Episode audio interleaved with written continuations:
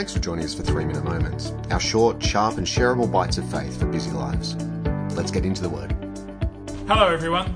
Uh, in 1 Thessalonians 4:13, it says this: Brothers and sisters, we do not want you to be uninformed about those who sleep in death, so that you do not grieve like the rest of mankind who have no hope.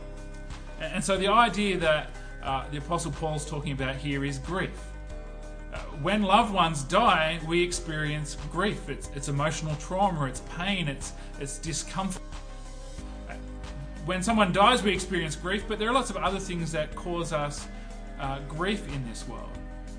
At the moment, uh, we're, we're going through a pandemic. In case you're listening to this at some other time, there's a global pandemic happening right now when this was recorded. And many of us have lost things or missed out on things because of that. And so we experience grief. It's a natural, God given human emotion. But the other word that's mentioned in here is hope. The Apostle Paul says he doesn't want us to grieve without hope because grief without hope equals despair.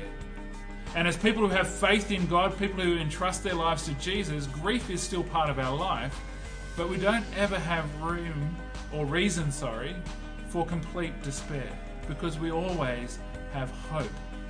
Hope is the expectation that good is to come. Hope is the belief that there is still good in this world, though we experience grief and emotional trauma and pain, that there's still good in this world. There's still good things to come in this world and the life to come.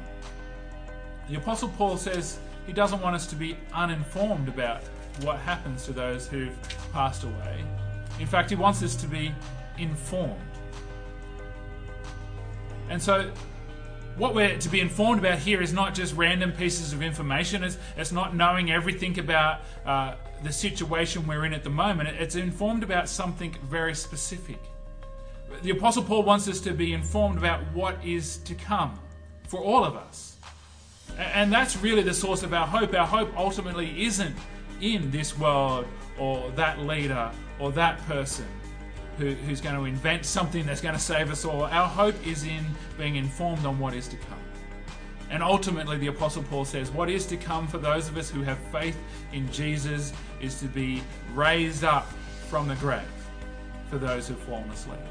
For those who are still living when Jesus returns, is to be joined together with those who are raised up from the grave and to be united together with them with Jesus. The, the final line he wants us to be informed about a few verses later is, And we will be together with the Lord forever.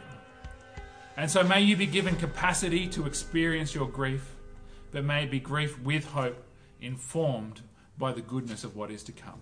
God bless and amen.